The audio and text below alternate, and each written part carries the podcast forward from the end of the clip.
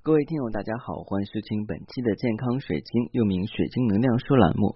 我是你们的老朋友，那个喜欢到全球各地去搜集不同有意思的水晶，并把他们的故事带回来跟大家分享的水晶猎人子墨。欢迎收听本期的节目。今天是二零二零年的一月二号，我相信很多人此时此刻的话呢，正陪伴自己的家人在一起温馨的聚餐啊、旅行啊，或者说是看电影。有些人可能要把去年一年没有睡过的觉啊，要用今年的假期补回来啊。那我们依然的话呢，还在工作。啊，继续跟大家去分享那些有关水晶的故事啊，这是我的职责，也是我最喜欢的事情啊。如果你想选购天然水晶或神秘物品，不妨加我的个人微信，我个人微信是每期音频节目中的文字介绍里我的英文名 R O G E R X C 一九八六。加我的时候，请备注“水晶听友”，要不通不过。那其实今天的话呢，要跟大家开始讲的内容的话呢，跟我们的阳光有关系。我们今天的话呢，分享内容跟阳光有关系，是因为今天啊听到了一个有意思的故事啊。其实有的时候我经常会有一些灵感，当听到一个故事以后的话呢，突然想到了有些水晶啊，可以用一些故事或寓言来去解释它的作用啊。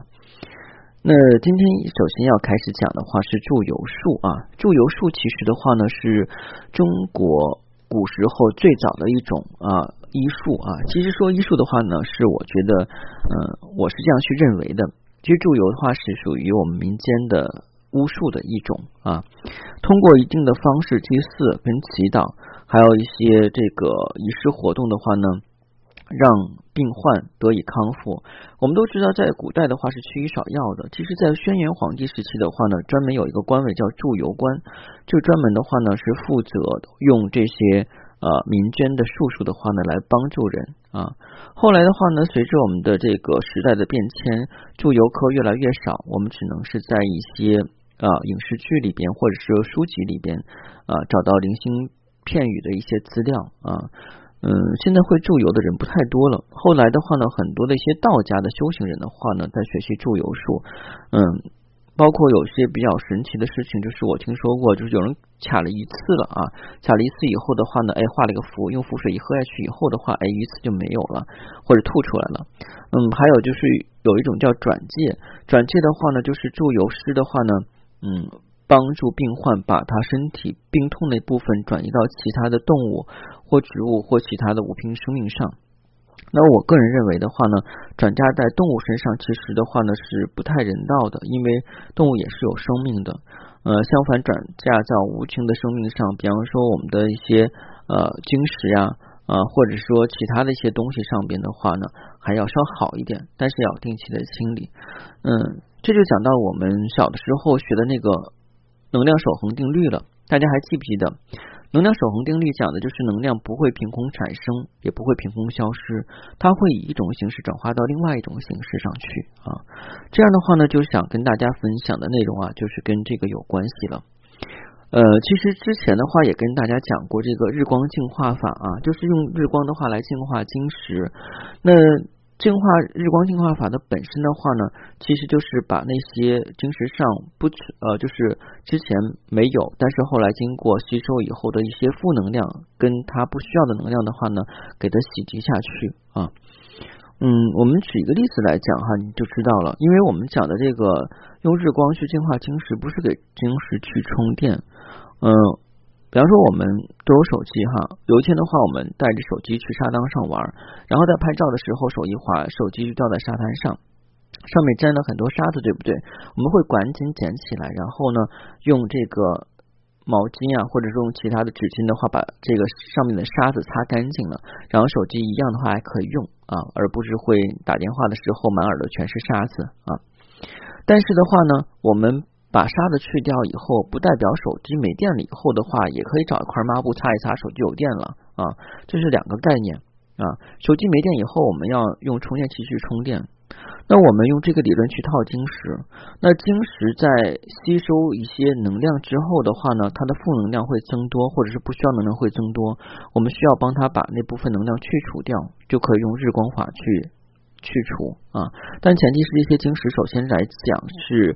可以去接受日光净化的水晶或是矿石。有些晶石是不适合用日光或是这个阳光强时间的去照射的啊。那么。我们讲的这个往水晶里边加能量的话呢，就是激活以后的话往里边去充能，这个跟净化没有关系。就像刚才举的例子，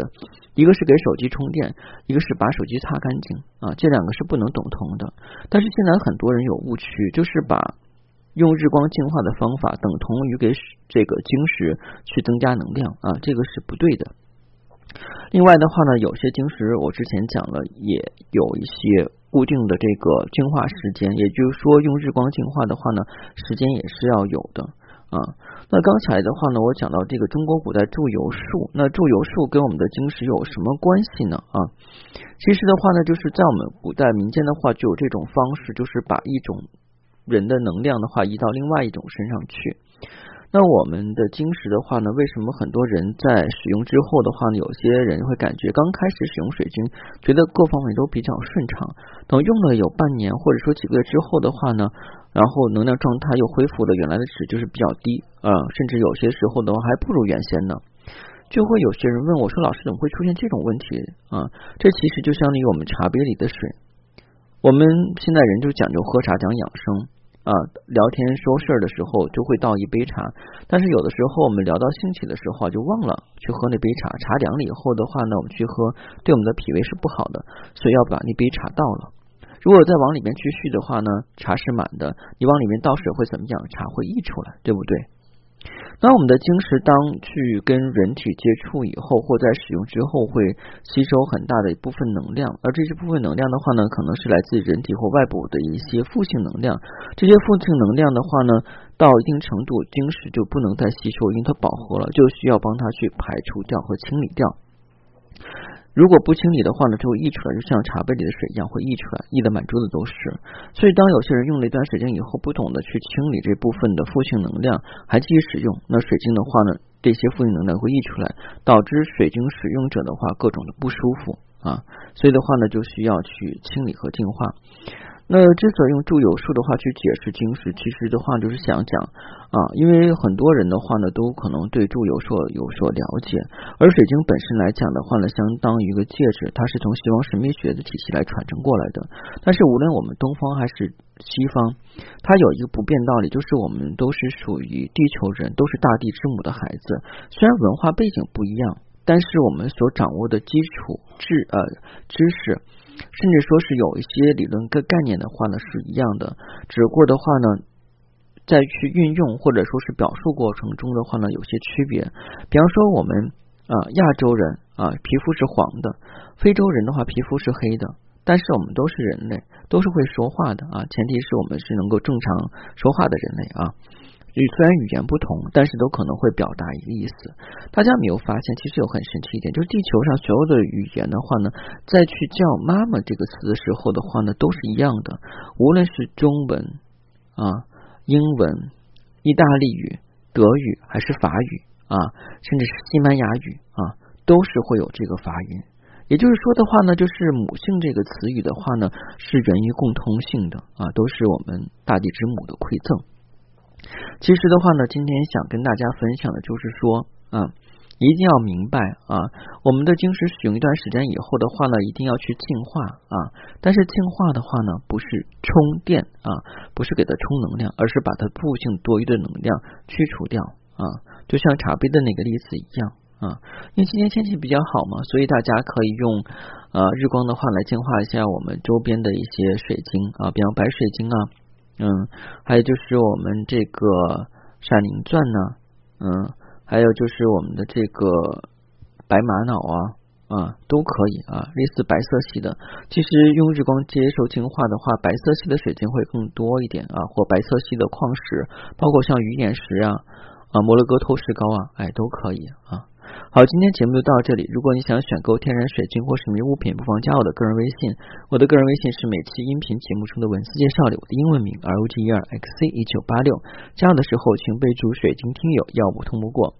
这两天过节的话呢，大家一定要注意啊，饮酒不开车啊，开车不饮酒啊。一切的节日的话呢，啊，都是喜庆的啊，但是的话呢，不要因为贪杯啊而导致一些不愉快的事情发生。好，谢谢大家，再见。